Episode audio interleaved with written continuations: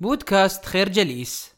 في ملخص كتاب هذا الأسبوع يقدم لنا الكاتب جاري تشامبان كتاب لغات الحب الخمس أفكار مبتكرة في مجال العلاقات الزوجية والعائلية بين الرجال والنساء فيكشف فيه عن الكيفية التي يعبر بها الأشخاص عن حبهم بطرق مختلفة ومتباينة. كما يوضح فيه بأن هناك خمس لغات للحب وهي كلمات التشجيع تكريس الوقت تبادل الهدايا الأعمال الخدمية والاتصال البدني.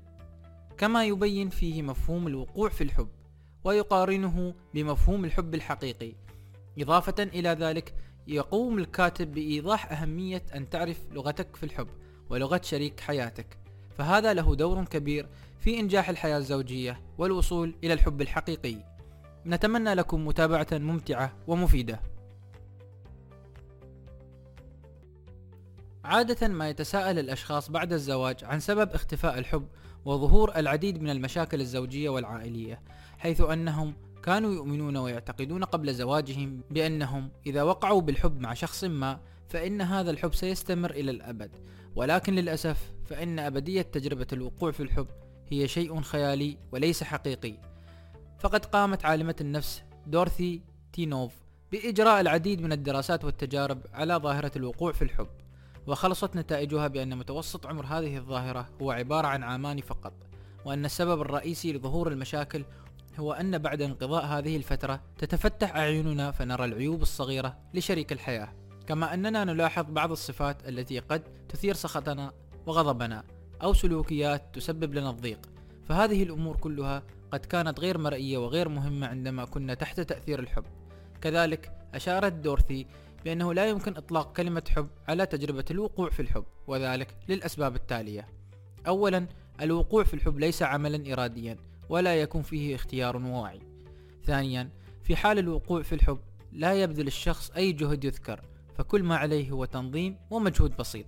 ثالثا الشخص الذي يقع في الحب لا يهتم بتشجيع النمو الشخصي للطرف الآخر حيث أن الوقوع في هذه الحالة تعطي الأساس بأننا قد وصلنا إلى القمة.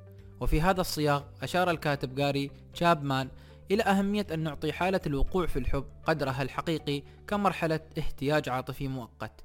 بعدها نقوم بالبحث عن الحب الحقيقي مع شريك الحياة وهذا الحب الحقيقي يكون حبا من خلال العقل والاختيار وليس الغريزة. حبا مبني على جهد ونظام حبا يهتم فيه الطرفان بالنمو الشخصي للطرف الآخر. وهنا تظهر أهمية فهم لغات الحب الخمسة.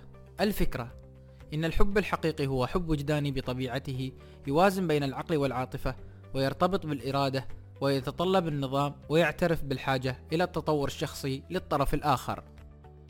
تختلف لغات الحب التي نتحدث بها وهي التي نشعر من خلالها بأننا أشخاص محبوبون ومرغوبون بهم وهي خمسة كما يلي. أولا كلمات التشجيع. من خلالها تقوم بتعزيز ثقة الطرف الآخر وإخباره بأنك تحبه على الدوام. وتوجه له الكلمات الإيجابية وبمراعاة الأسلوب ونبرة الصوت لأن كل ذلك يعطي الانطباع بالحب أو الكره. ثانيا تكريس الوقت. حيث يهتم الأشخاص الذين يتحدثون بهذه اللغة بأن يقضوا الوقت مع الأشخاص الذين يحبونهم. يعتبرون قضاء الوقت بمعيته تعبيرا عن حبهم. ويمتلئ خزان الحب بإعطاء الوقت للحوار من دون ملهيات وممارسة الأنشطة المشتركة معا. ثالثا تبادل الهدايا. تبادل الهدايا. أصحاب هذه اللغة لا يهتمون للقيمة المادية أبدا بقدر ما تهمهم المشاعر التي تنتابهم في حال تسلمهم هدية. حتى لو كانت ورقة تعزز الشعور العاطفي وبها رسالة بسيطة فالهدية هي رمز مرئي للحب. عندما نستلهمها نفكر ونقول انظر إنه يفكر بي ولقد تذكرني. رابعا الأعمال الخدمية. وفيها يكون شريك الحياة مستعدا لفعل أشياء مختلفة تعبيرا عن حبه للطرف الآخر. كان يحضر الطعام أو يغسل السيارة أو يشارك بتنظيف المنزل. ويجدر الإشارة هنا بأن تكون الأعمال الخدمية بعيد عن نطاق الأمر بل من باب الطلب. فالأمر ينفي مجال الحميمية والحب. خامسا الاتصال البدني. هؤلاء الأشخاص يشعرون بالحب عند لمسهم لمس شعرهم تقبيلهم احتضانهم أو تدليك أكتافهم أثناء جلوسهم.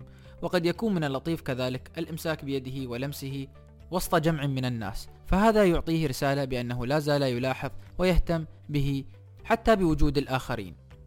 الفكرة لغات الحب الخمسة هي كلمات التشجيع تكريس الوقت تبادل الهدايا الأعمال الخدمية والاتصال البدني. بعد أن عرفنا عن وجود خمس لغات أساسية للحب فيجب علينا التعرف على لغتنا ولغة شريك الحياة. للحفاظ على خزان الحب ممتلئا فيما بيننا فتلبية الاحتياجات العاطفية لكلا الطرفين تتم من خلال إيصال مشاعر الحب له بلغته التي يفهمها وبذلك يصل الزوجان إلى الاستقرار العاطفي فما هي لغتك الأساسية للحب؟ وما الذي يشعرك بأن الطرف الآخر يحبك جدا؟ وما الذي تريده أكثر من أي شيء آخر؟ هذه الأسئلة ستساعدك على تحديد لغتك الأساسية في الحب كذلك قد يساعد مراجعة تذمر شريك حياتك عن أمر معين في تعرف لغته في الحب فمثلا إن كان يردد بأنكم لا تقضون وقتا معا فقد تكون لغته تكريس الوقت. وإن كان يردد بأنك لا تساعده في أعمال المنزل فإن لغة حبه على الأرجح هي الأعمال الخدمية. إضافة إلى ذلك قد يكون هناك احتمال أن ما تطلبه دوما من شريك حياتك يتوافق مع لغتك في الحب.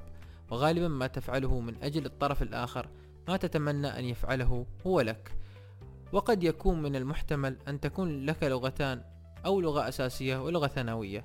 وعندما يعرف كل من الزوجين اللغة التي يفضلها شريك حياته يقترح الكاتب أن يلعب الزوجان لعبة تسمى فحص الخزان حيث يتم فيها تحديد وقت خاص كل عدة أسابيع لتحديد مستوى الحب من واحد إلى عشرة في خزان العاطفة الخاص بك. وتعلم شريكك باحتياجك لملئه إن كان منخفضا. الفكرة من المهم جدا أن تعرف لغتك في الحب ولغة شريك حياتك. فهذا له دور كبير في إنجاح الحياة الزوجية والوصول إلى الحب الحقيقي. لغات الحب لا تقتصر على المتزوجين بل يمكن تطبيقها على الأطفال أيضا. فهناك أطفال يدعون آباءهم لمشاركتهم وآخرين يلمسون آباءهم طلبا للاهتمام والرعاية. وقد يكون إهمال التعبير بالحب بالطريقة التي يفهمها الطفل خطير بأن يبدأ بالميل للسلوك الغير سوي. ويعتقد بأن لا أحد يحبه ويهتم به. لذلك يجب على الأطراف المتعاملين مع هذا الطفل أخذ الحيطة والحذر والتعرف على لغات أطفالهم وتعلمها. فكثير من الآباء يحبون أطفالهم ولكنهم لم يعبروا عنه بالطريقة المناسبة التي يفهمها الطفل فيظل خزانهم العاطفي فارغا. فمثلا عندما يقوم الطفل بلمس شعر والده عند رجوعه من العمل فهذا يرجع بأن لغة الطفل هي الاتصال البدني. وعندما يقوم الطفل الآخر بمناداة أمه بشكل مستمر ومتكرر لكي تأتي إلى غرفته وتشاهد شيء ما فهذا على الأرجح دليل على أن لغة الحب لدى هذا الطفل هي تكريس الوقت. الفكرة لاحظ أطفالك وشاهد كيف يعبرون عن حبهم للآخرين فهذا هو مفتاح لمعرفة لغتهم للحب. نشكركم على حسن استماعكم. تابعونا على مواقع التواصل الاجتماعي لخير جليس. كما يسرنا الاستماع لآرائكم واقتراحاتكم ونسعد باشتراككم في البودكاست.